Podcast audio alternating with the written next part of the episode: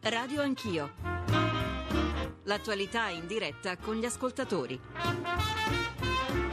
Conduce Ruggero Po. Letta non si tocca. Questa la parola d'ordine che unisce le diverse anime della maggioranza, nonostante la tensione altissima provocata dall'imminente sentenza della Cassazione su Silvio Berlusconi per Mediaset e della conseguente richiesta da parte dei parlamentari del PDL di ottenere la sospensione dei lavori. Richiesta accolta non senza altri mal di pancia dalla maggioranza del Partito Democratico. Queste le ultime su una situazione politica in evoluzione continua che certamente non perderemo di vista vista e a maggior ragione non perdiamo di vista tutto ciò che c'è da fare per il Paese e che una crisi di governo potrebbe compromettere. IMU, prima di tutto, entro il 20 luglio il decreto che ha rinviato il primo acconto deve essere convertito in legge, salvo dover ritornare al via, poi l'IVA, decreto che scade fino agosto, poi il decreto del fare, gli ecobonus e tutto il resto. E a questo aggiungiamo l'urgenza di recuperare tutto il non riscosso dal fisco, più del 90% dell'accertato negli ultimi 13 anni. Altro fronte, le riforme, con il primo sì ieri del Senato al Comitato dei Saggi, obiettivo, come sappiamo, rinnovare l'architettura istituzionale nei prossimi 18 mesi, ma anche qui, se tutto cade, l'incubo è quello di tornare a votare col porcellum. Ne parliamo con voi, 800 05 0001 è il numero verde per intervenire, ne parliamo con gli ospiti, economisti e politici, politici soprattutto impegnati sul fronte economico che via via incontreremo durante la prossima ora, ne parliamo con due giornalisti che ho scelto per accompagnarci sul piano politico e su quello economico. Li saluto, sono Paolo Franchi, editorialista del Corriere della Sera. Franchi, buongiorno, grazie buongiorno per essere qui. Grazie a voi. E buongiorno a Tonia Mastrobuoni, giornalista della stampa specializzata in economia. Bentornata Mastrobuoni. Grazie, buongiorno. Paolo Franchi, la nostra classe politica avrà la forza e la volontà di tenere distinte le vicende giudiziarie di Berlusconi da ciò che c'è da fare e con urgenza per il Paese? Eh, la speranza è logicamente che sia eh, capace di farlo. Le aspettative magari pessimistiche ma ragionevoli tendono a dire che è molto difficile per non dire quasi, non dire quasi impossibile, insomma, sia sul versante eh, del PDL che sul, che sul versante del PD. Di giorno in giorno si stabilisce quale dei due casi, in quale dei due campi diciamo, la, la, la, tensione, la difficoltà, eccetera, sia, sia più forte in queste ore, in queste ultime 24 ore, diciamo, al centro della scena ci sono le difficoltà, è un eufemismo diciamo, che utilizzo del, del, PD, domani ci potrebbero essere quelle del PDL, quindi insomma la situazione da questo punto, insomma il pessimismo mi pare quasi obbligato. Quindi Poi, anche le vicende interne dei due maggiori schieramenti sono strettamente collegate? Eh certo, sono assolutamente, sono assolutamente collegate e ciascuna eh, tende a a moltiplicare l'altra, insomma le difficoltà dell'uno tendono a, a, a moltiplicare le difficoltà dell'altro. Paolo Franchi, che cosa conviene e a chi a questo punto, dando per scontato che al Paese conviene che le riforme tutte vadano avanti spedite?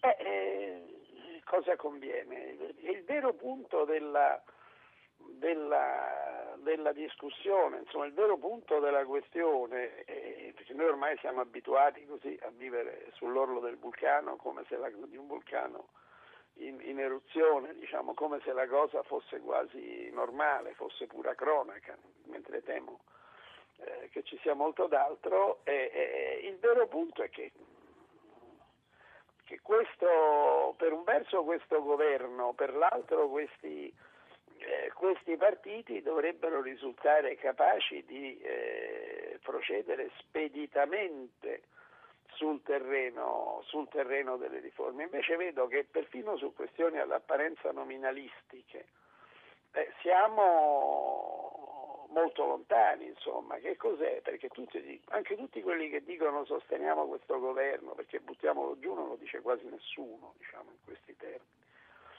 Però chi insiste sul carattere, come dire, di emergenza del governo delimitandone eh, i compiti e di, fatto, e di, fatto, la durata e questo certo non aiuta il, la tenuta del governo. Dall'altra chi insiste, anche qui le parole, sì. però le parole hanno un peso, diciamo, anche quando sono abusate, sul carattere di pacificazione, no? come si usa anche questa parola, di pacificazione eh, nazionale che questo governo e la strana maggioranza che lo sorregge eh, dovrebbero, dovrebbero, avere. Da questo non se ne esce. Il vero punto poi, non voglio togliere nulla alle questioni crucialissime delle quali si, in questa, si discuterà in questa puntata di Radio Anch'io che riguardano la vita, ma per davvero la vita di, eh, milioni, di milioni di italiani. Però c'è una questione delle questioni eh, su cui bisognerebbe vedere se, certo. se si è, che la questione delle questioni è, sono le riforme di natura istituzionale, costituzionale ed elettorale. Cioè Arriveremo anche a ecco, questo Paolo Franchi certo. ed, è, ed, è, su questo soprattutto che vorrei che poi concentrassimo i tuoi interventi. Saluto Daniele Capezzone che è Presidente della Commissione Finanze alla Camera del PDL. Eh, onorevole Capezzone, buongiorno Presidente. Buongiorno a lei, Paolo Franchi e agli ascoltatori. Sì, io eh, chiedo un minuto per andare a Tonia Mastrobuoni, giornalista della stampa specializzata in economia. Da lei vorrei un po' un filo conduttore attraverso, come ha detto Paolo Franchi, le questioni vere che riguardano questo Paese. Eh, Mastrobuoni IVA, IMU, decreto del fare, quante possibilità abbiamo secondo te di arrivare interi alla meta? Ma non lo so, perché quello che, che ha spaventato non solo insomma, noi, ma, ma, anche per dire gli investitori internazionali l'altro ieri non è stato tanto per esempio Standard Poor's, cioè su quello anzi c'è una buona notizia, no? cioè il declassamento di Standard Poor's ha avuto un effetto quasi pari a zero, questa è una novità eh, diciamo, importante e piacevole, le agenzie di rating hanno evidentemente perso credibilità. Quello che però ha fatto l'altro ieri un po' sobbalzare e anche ehm, eh, andare, insomma, eh, quello che ha impresso un andamento negativo alle borse è proprio il fatto che non una sentenza, ma addirittura l'anticipo di una data di una sentenza abbia, fatto, abbia no, creato questo, questa sorta di so, eh, prova generale di, di, di, quello che potrà succedere appunto quando, quando arriverà la sentenza, insomma. Che poi appunto è, è, una sorta di anticipo su una sentenza che, che, che già presumiamo negativa, tra l'altro. Comunque questo è il, il, il quadro, insomma, il, adesso i mercati guardano con preoccupazione anche gli osservatori internazionali quello che succederà quando arriverà la, la, la sentenza e eh, quello che succede è anzitutto appunto finisce in un marasma tutto, sappiamo che l'IMU e l'IVA sono state per ora solamente sospese, si attende una decisione definitiva su quello che succederà su queste due tasse. Il rischio è che se cade il governo tutto rimane com'era. Esattamente, no, no, ma vuol dire che si paga, si dovrebbe pagare poi. Tra l'altro il... Cioè, quindi il rinvio del 17 luglio non sarebbe più rinviato, per cui a questo punto anche con gli arretrati si dovrebbe pagare. Esattamente, si pagherebbe a settembre. Tra l'altro a settembre il ministro Saccomanni si è impegnato e anche altri ministri, insomma una parte del governo, si sono impegnati a fare finalmente, cercare di trovare per il programma di stabilità, cioè per il programma per l'aggiornamento dei conti pubblici che si presenta a settembre, anche il modo di certo. eh, abbassare le, le, le, tasse sul lavoro, perché quello è il vero obiettivo. Sappiamo che una parte del governo è un po' riluttante a rendere definitivo il, no, il, mancato aumento dell'IVA e anche la sospensione della, dell'IMU sulla prima casa e secondo me non ha torto perché è forse più importante adesso abbassare le tasse sul, sul lavoro, no? però tutto questo appunto finirebbe in, un, certo. nulla. Come finirebbe in, in, finirebbero totalmente, eh, finirebbe irrisolto il problema dei costi della politica. Questo è un problema che l'elettorato sente moltissimo,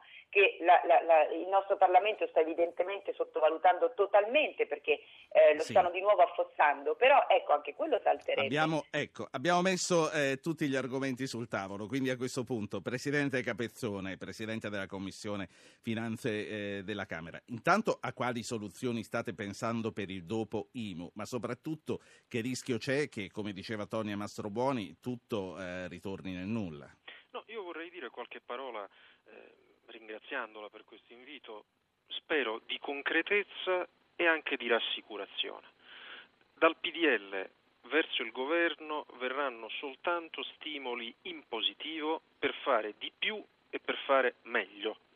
In particolare per noi resta cruciale l'obiettivo di un alleggerimento fiscale per tutti, i cui primi passaggi essenziali sono per noi da un lato l'abolizione secca dell'IMU su prima casa e agricoltura e dall'altro il blocco di qualunque aumento dell'IVA. Perché?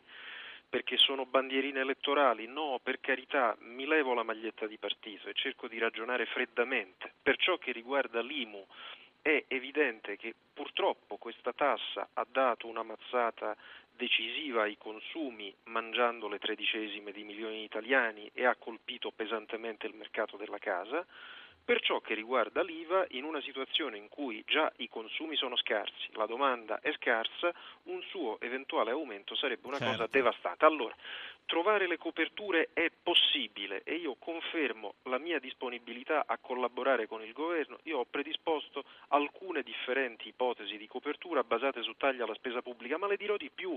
So che il vostro successivo ospite è il Presidente Boccia. Io apprezzo molto il fatto che il Presidente Boccia abbia fatto una proposta anche strutturale, che è quella di lavorare in Parlamento davvero per la spending review, per un intervento forte, serio di tutti sui tagli alla spesa pubblica. Lavoriamo su questo. Dopodiché, eh, se c'è tempo, io vorrei darvi anche alcune, credo, buone notizie sul terreno fiscale in un quadro pur difficilissimo, ma io credo che si stia intraprendendo la strada giusta. Vedete, io credo che stiamo piano piano realizzando un cambiamento positivo di approccio rispetto a un fisco che ha commesso due errori in tutti questi anni, qui non c'è questione di destra, sinistra, eh, basta con le responsabilità, è colpa di tutti. Un fisco che ha sbagliato due volte, è stato troppo spesso ingiustamente feroce con i cittadini in difficoltà e invece poi ha lasciato indisturbati i grandissimi evasori. Eh, ieri io stesso e poi un parlamentare di scelta civica, il collega Zanetti, abbiamo presentato un'interrogazione al Ministero dell'Economia, il vice ministro Casero molto positivamente è venuto in Commissione Finanze a dirci che una somma enorme, spaventosa, non sì. è stata riscossa ed è venuto fuori, attenzione, questo è il punto, che l'80% delle somme non riscosse dal fisco riguarda somme superiori ai 500.000 euro. Morale, mentre si colpisce la piccola eh, impresa o i cittadini con piccoli ritardi fiscali bastonati ingiustamente, ecco. dall'altra. Allora, ecco perché, e chiudo, abbiamo intrapreso due strade, io credo, positive. La prima, e io devo ringraziare voi perché l'abbiamo raccontato passo passo nella vostra trasmissione, prima con una risoluzione in commissione, poi con un positivo decreto legge del governo, ora siamo in una fase di conversione parlamentare. Ieri la mia commissione ha espresso un sì. parere all'unanimità, tranne un parlamentare. Sta parlando di Equitalia, Presidente. Di Equitalia, ora consegniamo questo lavoro con fiducia alle commissioni bilancio e affari costituzionali, confermiamo di fatto la riforma ecco. di Equitalia a favore dei cittadini, quindi la prima casa non si tocca più, la seconda casa non si tocca se non oltre limiti molto elevati, si può arrivare a 120 rate nei casi di maggiori difficoltà, si può, pagare, si può non pagare un certo numero più elevato, 8 di rate, eh, se uno è in crisi, senza con ciò decadere dal percorso di rateizzazione, non si certo. possono toccare i beni dell'impresa, si abolisce il balzello medievale dell'agio. Dall'altra parte, sì. sempre unanimi, stiamo spingendo più avanti per la vera lotta anti-evasione, che è quella con la fatturazione. Ecco, mi lasci, mi lasci ecco. appunto il tempo di, di esatto. farle un paio di domande sì. prima di, sì, di salutarla. Quindi lei dice che questa conquista che avete avuto mettendo dei limiti all'azione di Equitalia non va in senso contrario alla necessità di recuperare tutto il non riscosso dal fisco, che secondo i dati che avete dato ieri è più del 90% ciò che accertiamo che è stato evaso e che non siamo in grado grado di prendere. Se. Equitalia, se Equitalia ha meno strumenti, come si fa? No, è esattamente quello che le dicevo. È venuto fuori che l'80% del non riscosso riguarda debiti enormi, sopra i 500.000. Per questo le dicevo, è un Certo. fisco il nostro strano. Che se la prende con i deboli. Noi dobbiamo operare nelle due direzioni giuste, e cioè aiutare i deboli, cioè non Certo. gli evasori, quelli che hanno dichiarato il giusto No, no, e poi non ce la fa, e invece colpire gli altri e in positivo con la fatturazione elettronica. Tu fai la fatturazione elettronica Presidente. e allora ti semplifico. Scusi, chiudo per dirle che questo l'abbiamo fatto all'unanimità, quindi quando c'è buona volontà e si ragiona concretamente, tutti, Partito Democratico, PDL, Scelta Civica, 5 Stelle, Fratelli Presidente d'Italia, Lega. Allora mi aiuti anche lei. Comunque mh, vo- volevo arrivare a chiederle se tutto questo non contempla il fatto che in mezzo ci sia un 30 di luglio con una sentenza per Silvio Berlusconi. Guardi, è evidente, io sono un esponente del popolo della libertà, ma anche qui mi levo la casacca di partito.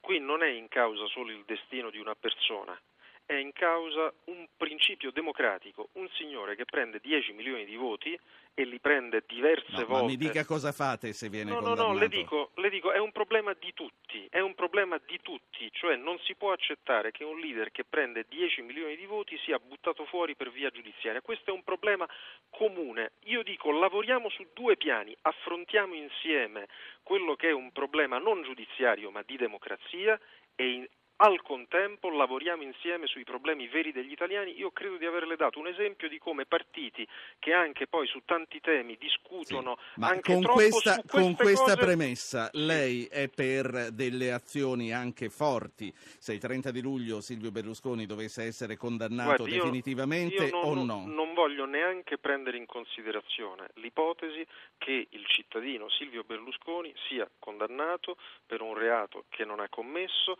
e che si giunga a un attacco così doloroso alla democrazia italiana. Dopodiché io credo che dobbiamo essere tutti impegnati pancia a terra, tutti, PD, PDL, per spingere il governo ad andare più veloce, più alto, più forte, occuparci dei problemi degli italiani. Io credo che lo stiamo facendo e credo che tutti gli interlocutori che lei oggi sentirà daranno un messaggio di concretezza, di serietà, di interesse vero per i cittadini. La saluto, Daniele Capezzone, Presidente Commissione Finanze della Camera del PDL. Eh, Giorgio Lunghini, economista politico. Professore, buongiorno. Buongiorno. Europa, Fondo Monetario, Standard Poor, qui sono tutti preoccupati giustamente su quello che faremo noi e sono tutti prodighi di consigli e spesso di prescrizioni. Quanta libertà abbiamo noi di scegliere il nostro futuro, anche se come diceva Tonia Mastrobuoni, almeno le agenzie di rating sembrano perdere di peso vista anche la reazione dei mercati al loro declassamento. È piuttosto difficile esprimere un'opinione ben fondata su questa questione. Eh, per quanto riguarda le grandi organizzazioni come il Fondo Monetario Internazionale è evidente che non hanno ancora imparato che la politica dell'austerità è una politica suicida e così come facevano una volta con i cosiddetti paesi sottosviluppati, ora lo fanno anche con paesi come l'Italia. Il principio del pareggio di bilancio, il rispetto di una misteriosa cifra del 3% è assolutamente infondata da qualsiasi punto di vista.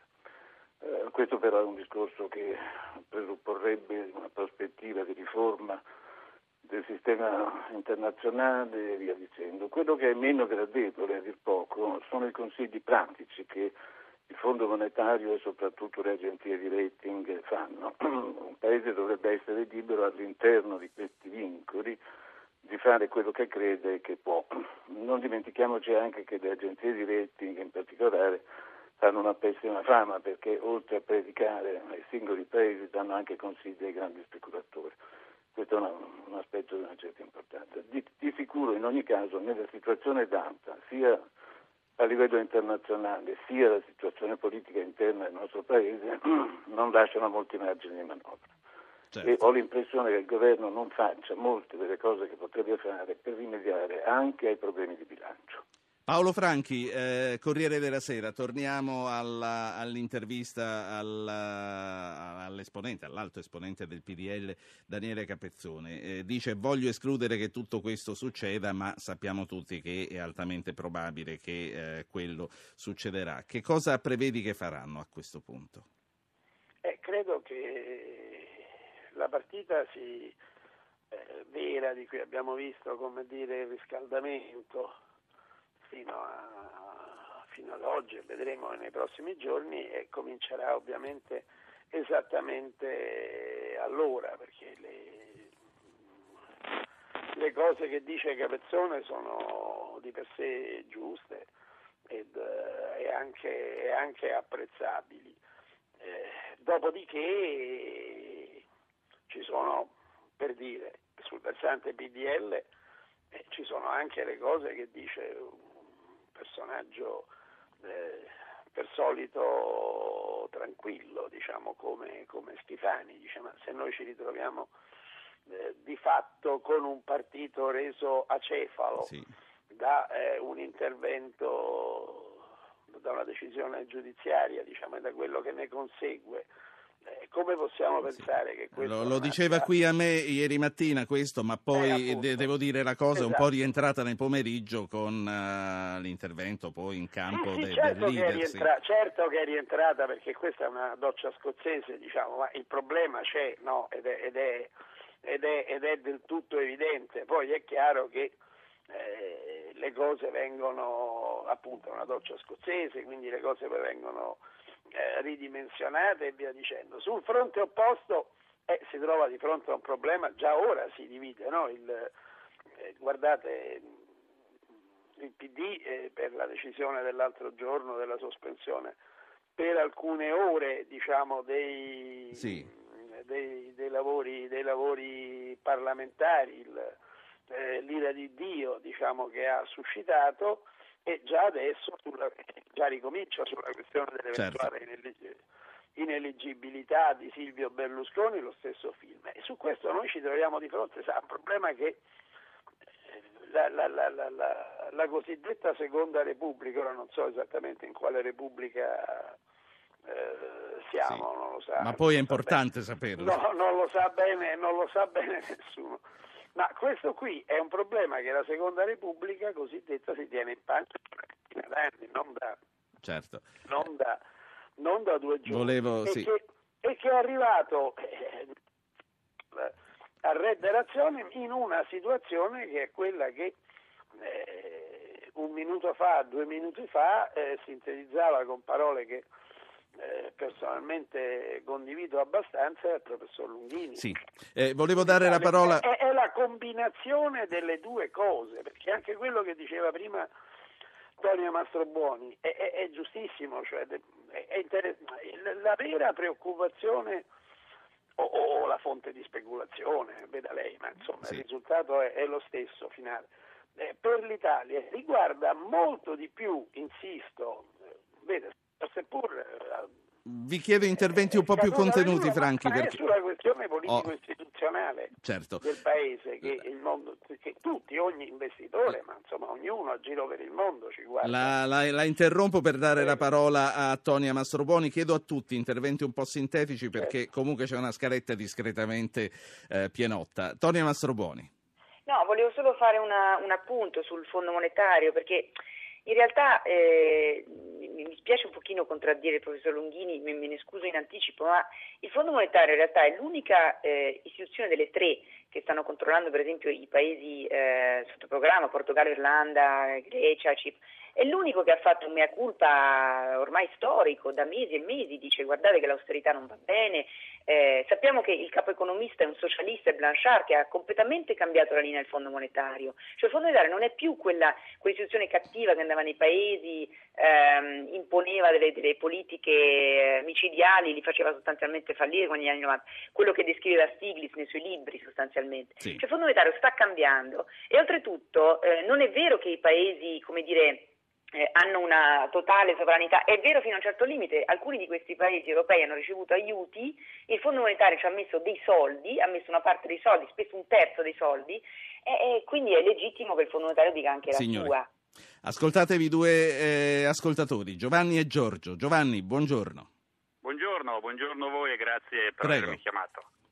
Senta, io come dicevo nella, nella email, no, sarebbe importante incominciare a dismettere il nostro patrimonio pubblico eh, che eh, adesso non, non, so bene esattamente le cifre, ma credo che sia molto molto considerevole.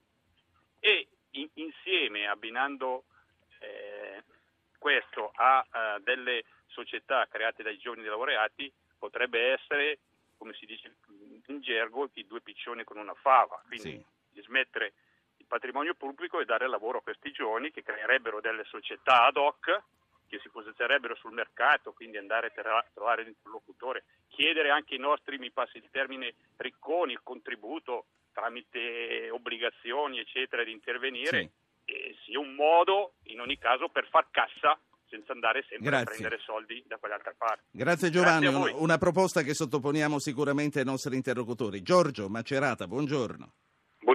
Prego. Eh, no, dicevo che i politici hanno dato l'ennesima dimostrazione di vivere in un mondo parallelo praticamente, perché quando, io speravo sui grillini che era gente comune, invece mi sembra che una volta entrati lì dentro ci si perde nei meandri, ma eh, non sono capaci di, di governare. Diamo il potere ai 40-50 saggi, quelli stati chiamati da Napolitano, per fare le riforme necessarie per questo Paese, concrete, non chiacchiere come stanno facendo adesso, e esautoriamo i poteri del Parlamento. Possiamo prendere questa occasione al volo, visto che ci dobbiamo fermare perché qualcuno ha inquisito. Un'occasione da prendere al volo. Lei dice al... dare il potere ai 40 saggi 40, che, che vengono istituiti in questi giorni e esautorare il eh. Parlamento. Vediamo poi che cosa ne pensa. Vediamo poi che cosa ne pensa Paolo Franchi. Per il momento uh, metto in stand by la questione che spero di poter affrontare col contributo di tutti nella velocità che darete alle mie risposte. Prima di passare a Massimo Garavaglia della Lega e prima ancora di passare alla pubblicità vorrei restituire la parola per un attimo a Giorgio Lunghini perché eh, stato, eh, c'è stato questo piccolo attacco diciamo, da parte di Tonia Mastrobuoni. Professor Lunghini. Naturalmente è stato un attacco molto garbato. Eh, conosco benissimo i lavori di Blanchard, che avrebbero dovuto essere decisivi per dare un cambiamento di rotta al Fondo Monetario Internazionale. Di fatto così non è. Gli ultimi pronunciamenti del Fondo con particolare riguardo al nostro Paese, non si attengono affatto alla linea che Blanchard aveva dato. Eh, le altre proposte mi lasciano piuttosto perplesso. Vorrei ricordare solo due cose. Eh, IMU e IVA sono due tributi presenti in tutti gli ordinamenti tributari dei paesi europei. Eh, L'IMU in particolare andrebbe assoggettata, dovrebbe essere naturalmente, al principio della Costituzione, all'articolo 53 e cioè che il sistema tributario è informato a criteri di progressività. Sì. Ora la progressività nel nostro Paese si arresta a livelli molto bassi. Se la si stabilisse nella maniera, nella maniera predicata dalla Costituzione tutti questi problemi non ci sarebbero. Per quanto riguarda l'IVA, questa sì che è un'imposta che ha dei gravi difetti. È un'imposta sui consumi, eh, i poveri consumano in proporzione più dei ricchi, dunque su di loro l'IVA pesa proporzionalmente di più. Eh, occorrerebbe quindi da un lato una rimodulazione dell'IMU eh, secondo criteri di progressività e eh, non a ulteriori aumenti nel certo. allora, fermiamoci, fermiamoci qui, pubblicità, poi riprendiamo con i politici e ripartiamo dalla Lega. Massimo Garavaglia, Lega Nord, buongiorno. Buongiorno a lei. Allora, c'è tanto da fare, c'è tanto da fare sul punto di vista economico, c'è un governo eh, che, eh, diciamo la verità, un po' barcolla eh, con le cose che eh, potrebbero arrivare il 30 di luglio e con l'alta tensione che attraversa un po' i maggiori partiti che sostengono la maggioranza. Il giornalista Paolo Franchi all'inizio diceva buttiamolo giù, questo governo non lo dice quasi nessuno al momento al di là di ciò che pensano, nemmeno la Lega che è all'opposizione dice buttiamolo giù questo governo. Ma una volta tanto dovremmo anche ragionare con, con l'obiettivo della ragione di Stato, per dirla proprio eh, precisa. Noi abbiamo una situazione che è oggettivamente drammatica, economica, eh, le entrate sono purtroppo in crollo evidentemente per i fallimenti che si susseguono e il bilancio pubblico vive di eh, fondi che arrivano dal settore privato, cosa che spesso a Roma si dimenticano. Quindi oggi non abbiamo bisogno di ulteriore instabilità. Il problema però è strutturale. Avremo bisogno di un governo che va a Bruxelles e veramente eh, rinegozia le condizioni, che, eh, magari, condizioni che magari teoricamente potevano funzionare ma come sentivo prima anche dal dibattito, ormai anche il Fondo Monetario Internazionale ha capito che così non si va da nessuna parte. La, la, spiego semplice semplice. Se anche quest'anno chiudiamo con un buco entrate e uscite di 45 miliardi, tre punti di PIL, come facciamo dall'anno 21 a ridurre il debito di un ventesimo all'anno? Tradotto, per ridurlo di un ventesimo, prima non devi avere il buco, se continui ad avere il buco il debito aumenta. La soluzione di vendere il patrimonio, a parte che dà un piccolo impatto sul, sul tappare il buco, però pone un altro problema, il patrimonio è l'attivo, se hai un grande debito attenzione anche a ridurre l'attivo, quindi bisogna veramente andare a Bruxelles e, ri- e eh, rinegoziare le condizioni. Sì. Ehm, Garavaglia, IMU, IVA, tasse sul lavoro, eh, quali sono le priorità? Ah, guardi, le priorità assolute sono le tasse sul lavoro, tasse sul lavoro e sulle imprese, perché qui eh, è il sistema produttivo che va tenuto in vita, va tenuto in vita per, per traguardare questa fase complicatissima. Sull'IMU poi la questione è banale, il problema eh, se l'ha inventata tutto lo Stato nel momento in cui ha tolto ai comuni una quota eccessiva. Oggi sul Sole 24 ore ci sono i calcoli, la categoria D, i capannoni, lo Stato si è appropriato di 6 miliardi. Basterebbe che lo Stato lascia ai comuni la quota che gli ha portato via, poi ci pensano i comuni a togliere l'IMU sulla prima casa. Grazie, grazie a Massimo Mar- Garavaglia, Lega Nord, grazie per aver portato la posizione del suo partito questa mattina a Radio Anch'io. Buon lavoro. Buongiorno, grazie. Titti Di Salvo, SEL, Sinistra, Ecologia e Libertà. Buongiorno onorevole, lei vice capogruppo di SEL alla Camera. Buongiorno. Buongiorno a voi. Voglio eh, chiedere anche a lei a questo punto la lista delle priorità tra IMU, IVA e tasse sul lavoro. Sì, intanto mi faccio dire che eh, ho ascoltato mh, brani precedenti alla conversazione che adesso facciamo insieme e io penso che il problema principale di questo Paese, quindi la lista delle priorità, parta da una uh, considerazione. Redistribuire la ricchezza è la scelta principale per affrontare e uscire dalla crisi, perché la crisi del nostro Paese, non solo europea e globale, ma del nostro Paese nasce essenzialmente da, questa, um, da questo fatto. Uh, le ricordo che ne ricordo a me e a tutti noi che qualche giorno fa ehm, eh, l'Ocse ci ha detto che il tasso di disuguaglianza in Italia è aumentato secondo soltanto a quello della Gran Bretagna, consideriamo sempre i paesi Ocse. Naturalmente questo non è soltanto un problema diciamo, in termini eh, di valori, di equità sociale, di modello sociale, diventa anche un problema economico.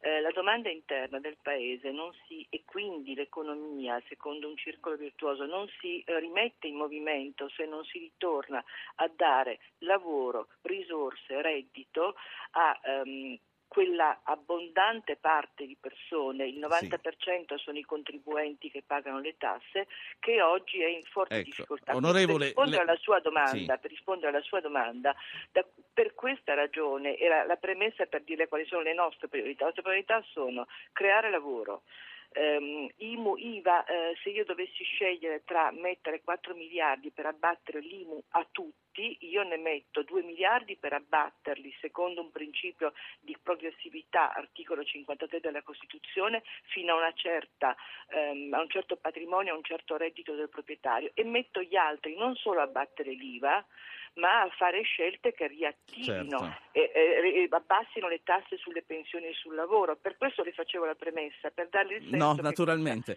Senta, eh, economica, non solo politica, diciamo. Le cose e le riforme cui sta lavorando il governo eh, vi convincono? E, e soprattutto eh, noi, noi, stiamo ragionando come se questo governo andasse avanti per sempre. Sappiamo che potrebbe anche non essere così. Sì, ma guardi, non ci convincono, non ci convincono per le ragioni che dicevo prima. Eh, le faccio un esempio per non lasciare le cose solo a mezz'aria. Ieri in Commissione Lavoro si è parlato eh, del decreto del fare per la parte che attiene alla Commissione Lavoro. Noi abbiamo votato contro a un'idea che semplificare voglia dire ridurre le tutele sulla salute e la sicurezza sul lavoro, che diciamo è una sciocchezza in termini generali. Eh, non ci convince l'idea che appunto eh, che per uscire dalla crisi bisogna abbassare le regole, modificare le regole, eh, ci convincerebbe una cosa che è stata annunciata ma non viene fatta, annunciata intendo dal Presidente del Consiglio nel suo discorso di insediamento, ci eh, convincerebbe un investimento notevole in ricerca, in innovazione, sì. in infrastrutturazioni energetiche. Eh, se non si coglie che dalla crisi si esce in questo modo e non continuando nella ricetta che ha prodotto il crack, non si, ci si schioda. Poi rispetto alla vita di questo governo, lei ho sentito prima citava Paolo Franchi, non ho avuto il piacere di sentirlo in diretta, ma ho sentito la cosa che lei diceva, anch'io, anche noi saremmo per cambiare il governo. Ma per una ragione, guardi, il punto non è che l'opposizione ecco. recita la propria parte, non è questo, il punto è un altro, che quando nel governo convivono due idee differenti di come si esce dalla crisi, queste due idee diverse provocano immobilismo, ecco. rinvio ecco. e non Allora, senso. le chiedo l'ultima battuta e mm, le chiedo anche sintesi. Eh, nel, caso certo. governo, nel caso questo governo avesse delle difficoltà, voi sareste disponibili a una successiva eh, partecipazione a un'altra forma di governo? Naturalmente la risposta a questa domanda dipende dal programma del governo, dalla sua composizione e dal programma politico. Comunque non è un no a prescindere. No, certo, noi siamo una sinistra di governo, vogliamo cambiare la realtà, non commentarla e far da spettatori. Scegliamo però una strada, se quella strada ci convince, certo. Titti Di Salvo, eh, SEL, Sinistra Ecologia e Libertà, grazie. Eh, sono eh, a questo punto a Tommaso Di Tanno, tributarista, per una breve intervista all'Università di Siena. Professore, buongiorno. Buongiorno i dati sull'evasione fiscale sono scoraggianti, anche se individuati i furbetti delle tasse non pagano. 800 miliardi evasi, 69 recuperati, meno del 9%. E, è inutile continuare a cercarli o andrebbero cercati in un altro modo? Ma la verità è che questi 808 miliardi che mancano all'appello non sono 808 miliardi di tasse evase, stiamo parlando di tasse che sono state dichiarate, Stiamo parlando di debiti quindi che sono stati espressamente dichiarati e che semplicemente non si riesce a riscuotere. Quindi non siamo di fronte alla categoria dell'evasione fiscale, siamo di fronte alla, alla categoria della fuga dai propri doveri fiscali. Devo dire che questa fuga è attribuibile a più fattori, ma il fattore principale è una relativa inefficienza dell'amministrazione finanziaria in fase di riscossione. Infatti questi 808 miliardi sono miliardi accumulati dal 2000 al 2013, quindi sono cartelle esattoriali che non sono state seguite, sono multe, sono contravvenzioni, sono contributi IMSS che non sono stati pagati, insomma c'è un po' di tutto dentro questi 808 miliardi. Ma eh, perché ci dobbiamo rassegnare comunque dopo averli accertati a perderli? Perché il 92% non, non, non vengono riscossi. Beh, buona parte di questi signori sono imprese fallite, sono signori che hanno trasferito la propria residenza all'estero o comunque in altri comuni e si sono resi irreperibili. Ora, il punto non è che dobbiamo rassegnarci a rinunciare, il punto è che inseguire questi debitori è particolarmente oneroso. Quello che andrebbe accorciato è il tempo fra la realizzazione del reddito e la sua aggredibilità questo tempo oggi è molto prolungato perché per esempio per gli accertamenti passano sostanzialmente 5 anni dal momento del realizzo del profitto, diciamo dal momento del realizzo del provento al momento della sua certo. accertabilità. Poi da quel momento lì inizia la fase della riscossione e la fase della riscossione può durare praticamente altrettanto. Quindi la, eh, diciamo, la ragione principale di questo accumulo di crediti non riscossi sta in una relativa inefficienza dell'amministrazione finanziaria. Professore, la saluto e la ringrazio. Tommaso Di Tanno, tributarista, Università di Siena. Grazie, Spe- a, voi, grazie a lei. Eh, spesa pubblica, eh, professor Lunghini, eh,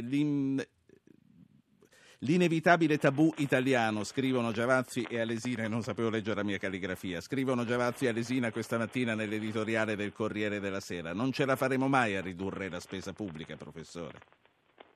Sì, potremmo benissimo farcela. Eh, lo stesso professor Giavazzi, tempo fa, aveva indicato in una delle voci del bilancio pubblico, quella dei trasferimenti alle imprese, una delle voci improduttive da tagliare tranquillamente. I trasferimenti alle imprese sono sostanzialmente regali alle imprese, non finalizzati né alla ricerca né all'assunzione di nuovi addetti né via dicendo, e dipendono sostanzialmente dai rapporti clientelari. Eh, sono parecchie decine di miliardi che sarebbero in questo modo resi immediatamente disponibili e che potrebbero essere spesi nella maniera che si diceva prima, cioè in vista della creazione di nuovi posti di lavoro. Quindi anche agendo sulla composizione del bilancio pubblico si potrebbero realizzare risparmi cospicui destinandoli a spese, questa volta produttive, intese alla creazione certo. di nuova occupazione. Un'altra questione che è stata sollevata da un ascoltatore e eh, con la quale vorrei tornare a Paolo Franchi, Corriere della Sera. Eh, Paolo Franchi, Giorgio, eh, l'ascoltatore che ha chiamato, mi sembra di ricordare la Macerata a proposito di riforme istituzionali, diceva diamo il potere a questi 40-50 saggi, eh, lasciamo perdere tutti gli altri e non, possia- e non pensiamoci più, mm, a parte che eh, voglio sperare che sia una battuta. Qual è il futuro, eh, secondo Franchi, della vita di questo comitato? Ma, eh, questo comitato sta lavorando anche eh, e ne abbiamo, e ne abbiamo sia pur episodiche, diciamo, notizie anche dalle, dalle, cronache, dalle cronache dei giornali. E la speranza logicamente è che come dire, venga riesca ad istruire la pratica e riesca ad istruirla in modo eh, soddisfacente nei rapidi tempi eh, che, eh, che, sono stati, che, sono stati, previsti. Dopodiché eh, la questione, eh, la, questione, politica eh, a quel punto diventa a sua volta non, non aggirabile perché quando eh, si tratterà di eh, discutere sulla forma dello Stato, sulla forma di governo e via via su tutte le altre eh, questioni che eh, saranno poste eh, all'ordine del giorno, ci ritroveremo di fronte a eh, anche voler essere ottimisti, la cosa è comprensibile, insomma, ma ci ritroveremo di fronte alle eh, differenze eh, di fondo che sono, che sono, presenti tra i partiti. Io eh, insisto, qui c'è una questione cruciale, adesso lasciamo perdere il Parlamento esautorato dal, dal Comitato dei Saggi, anche se nelle cose che diceva il nostro ascoltatore è una cosa sulla quale dovremmo sempre riflettere perché mentre parliamo della crisi e della difficoltà della politica, quelle parole lì, esautorare il Parlamento, eh, e via dicendo, dette come una cosa normale, secondo me non era una battuta, beh ma guardi che riflettono eh, l'atteggiamento verso la politica, il Parlamento, eccetera, un atteggiamento che va eh, ben oltre certo. il 25%. Eh, preso da Grillo, e pensi all'astensione, pensi alle cose, ma è una cosa ormai eh, diffusissima e potenzialmente esplosiva. Diciamo, nella, sentiamo, sentiamo, allora Franchi eh, cosa ci dice, paese. credo sempre su questo tenore un altro ascoltatore che chiama da Varese. Antonio, buongiorno. Sì, buongiorno. Volevo fare un, una piccola cronistoria molto, molto rapida. Eh, le società che recuperano i crediti del, del, del cittadino eh, sono stati a loro volta venduti dalle società, come mi è capitato purtroppo, di, della, della, società del gas. No? Senta, lei sta andando su una questione molto eh, specifica e non è quella che tra l'altro lei aveva dichiarato di volere trattare. Eh, mi scusi se glielo chiedo. Lei voleva intervenire sulla questione politica, giusto? Però, allora eh... dica, dica, questa cosa, se no eh, esuliamo troppo. Io ho dieci minuti e ho un programma da eh, portare a termine in un attimo. Va bene, allora, allora, niente, si resetta tutto. E sono, eh, sono pienamente convinto che la convivenza del PDL e del PD non va per niente bene perché c'è tutta una serie di eh, compromessi e, e, e ricatti e quant'altro che non è non sarebbe stato accettabile fin dall'inizio. Le ragioni di Stato, come ha detto, eh, se non sbaglio, l'onorevole Caravaglia, sì. no, non, hanno, non, hanno, ragione di essere. Le ragioni di Stato ci devono sempre essere, anche quando si è all'opposizione. Grazie per questa testimonianza allora. È chiaro quello che ha detto, grazie a lei per essere intervenuto. E a questo punto saluto Francesco Boccia, che è Presidente della Commissione Bilancio della Camera. Presidente, buongiorno. La commissione che lei dirige è in grado di continuare a lavorare serenamente nonostante il terremoto fuori? Non ha mai smesso e certo che è in grado di continuare. Noi questa mattina siamo partiti col presupposto che al di là di tutto quello che sta succedendo e come diceva Paolo Franchi nell'introduzione sta eh, interessando simmetricamente i due principali partiti che sostengono la maggioranza, il suo e il PDL, eh, c'è da fare, c'è da andare avanti. Il Paese potrà incassare ciò che gli è stato promesso, quindi un'IMU diversa, un'IVA che non sale al 22%, tutto quello che è previsto nel decreto del fare. Lei è ottimista su questo? Guardi, io sono ottimista perché guardo il lavoro di ogni giorno, i passi in avanti e penso se ne accorgano anche gli interlocutori del governo, a partire dai cittadini contribuenti alle imprese. E trovo strumentale la critica di, di chi dice che ci sono solo rinvii. Intanto quei rinvii hanno consentito di non eh, far uscire dalle tasche agli italiani dei soldi a metà giugno e di non far aumentare il costo di una serie di prodotti dal primo luglio. Questi sono dei fatti. Poi è evidente che siccome gli aumenti di IMU e IVA erano figli di pessime politiche economiche fatte eh, dai governi precedenti, in particolar modo, e lo dico con chiarezza, dal, dall'ultimo governo di centrodestra, noi abbiamo criticato più volte il ministro Tremonti per la scelta di alcuni tagli lineari che poi hanno prodotto la copertura sull'aumento dell'IVA fatta da Monti, come la nascita sì. dell'IMU che nacque, e lo ricordo, da un accordo tra PDL e Lega. Ora, tutto questo è il passato, del presente a noi interessa, eh, interessano le riforme. Questo governo ha sospeso quelle imposte e ha detto con chiarezza che in Parlamento approderanno riforme strutturali sia sulla fiscalità locale che in generale su una serie di temi. È su quelli che ci dobbiamo confrontare. Se non ci ritroveremo su quei temi, la gente, i critici di questo governo avranno ragione nel criticare la maggioranza e il governo, ma se, come io ritengo, si potranno fare alcune riforme, alcune epocali, a partire da quella della fiscalità locale e poi si giudicherà Senta, in base alle riforme fatte. Presidente Boccia, abbiamo parlato poco questa mattina, lei non c'entra, abbiamo parlato poco del lavoro e vorrei arrivarci con lei perché le imprese, stando alle anticipazioni dell'ex ministro Sacconi, chiederanno una deregulation del lavoro in vista di Expo 2005. Si può fare? La riforma Fornero non va già abbastanza in questo senso? Le imprese chiedono che il lavoro costi meno e che i salari aumentino e siccome non si può fare questa cosa con un gioco di prestigio è, necessario abbassare le tasse sul lavoro. Il cuneo fiscale, che è la nostra ossessione da anni, deve diventare un impegno collettivo.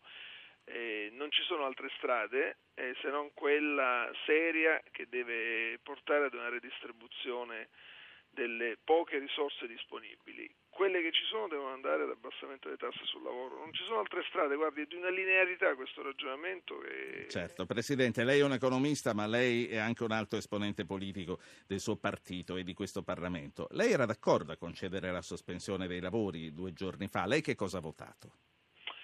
Guardi, ehm, messa come sospensione dei lavori io non ero d'accordo, tant'è che sono andato avanti, la mia commissione ha lavorato, abbiamo approvato sì. eh, in commissione abbiamo approvato tutti i provvedimenti. Ma è stato un autogol?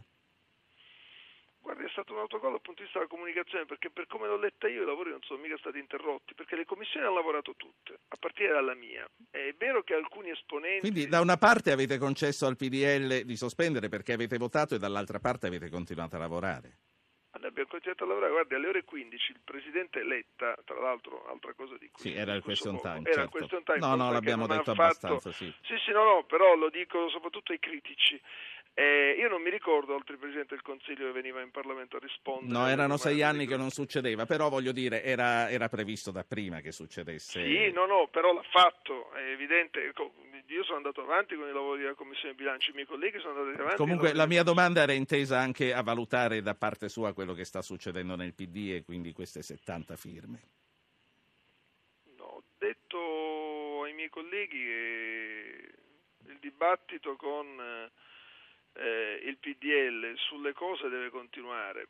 Quella Manfrina si poteva evitare in Parlamento, lo abbiamo detto più volte, e io penso che alla fine se un partito che fa parte della maggioranza chiede temporaneamente per una riunione un uh, confronto, lo si è sempre dato e penso che sarà sì. opportuno darlo anche in futuro, ma stiamo parlando di una sospensione certo. di qualche ora ed è quello che alla fine è accaduto. La sospensione di tre giorni io ero contrario. Ultima cosa, ultima cosa e poi torno ai nostri tre interlocutori perché siamo veramente in finale di trasmissione. Accada quel che accada, comunque eh, questa, questa, attività a, attuale deve andare avanti, l'esecutivo e le commissioni devono continuare a lavorare, accada quello che accada è sempre stato così, sarà sempre così. Una cosa sono le istituzioni, un'altra, le, un'altra le dinamiche interne ai partiti e le dinamiche interne ai partiti succede anche al PD, le affrontiamo nelle sedi di partito. Quando coincidono con alcuni lavori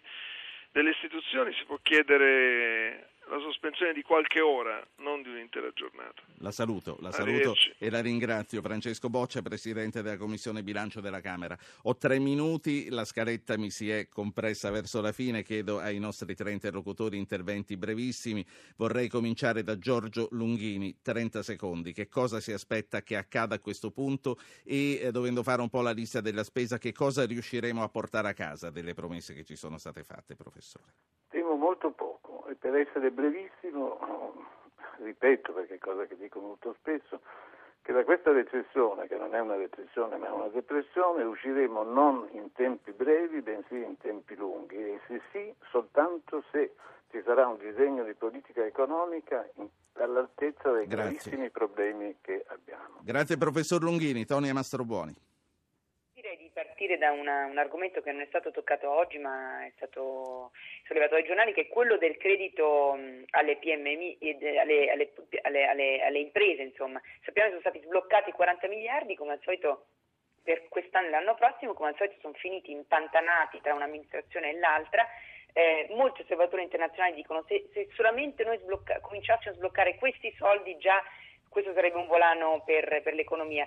E l'altra sì. grande questione è ovviamente il cuneo fiscale, cioè mh, se, se, riusciamo ad arrivare a settembre con il ministro Saccomanni che eh, riesce magari, se, se, se, lui riuscisse a trovare le, le, coperture per abbassare il cuneo fiscale, io credo che anche quello sarebbe Grazie. un volano. E ultima cosa, io, anche io credo con con Garavaglia, del, il colleghista Garavaglia, che noi avremmo dovuto chiedere di più a Bruxelles. Grazie, mm, grazie Tone Mastrobuoni. La stampa, gli ultimi 60 secondi sono per Paolo Franchi. Paolo Franchi, a parole tutti vogliono andare avanti. Lei all'inizio era discretamente pessimista, lo è ancora? Io sono pessimista, poi magari si andrà, si andrà anche avanti. Solo che il problema è se si riesce ad andare avanti, vista le, le cose enormi che ci sono eh, da fare, il problema è se si riesce ad andare avanti senza per questo, come dire, eh, sottrarre eh, questioni, metterne tra parentesi altre, nasconderne sotto eh, il tappeto altre ancora. E per concludere, eh, lo diceva mh, mm, Garavaglia per l'appunto, in qualche modo lo diceva Longhini, lo diceva adesso Tonia Mastrobuoni, lo dico anch'io, eh, che si sarebbe dovuto e bisognerebbe ancora eh, a, a, Bruxelles, in Europa, eccetera, sì. eh, come dire, andarci un po' più forti e un po' più pesanti. Ieri, ai tempi del governo Berlusconi, ricordiamo sì. in che situazione eravamo, si sarebbe dovuto forse anche di più con Monti, si dovrebbe di più Oggi eh, l'unica questione è, e si torna sempre un po' un serpente che si morde la coda, ma con questa situazione politica e istituzionale, eh, questa qui eh, dell'andare più forte a Bruxelles è evidente che è, come dire, è una, speranza, una dichiarazione di principio, ma che ha possibilità Non ci posso fare niente. Sta... Infatti molto modesta. Sta arrivando la sigla, vi saluto tutti e noi ritorniamo martedì. Avete ascoltato Radio Anch'io, ha condotto Ruggero Po, assistenti al programma Alberto Agnello, Valentina Galli, Francesca Mechelli, coordinamento tecnico Claudio Magnaterra e Stefano Capogna.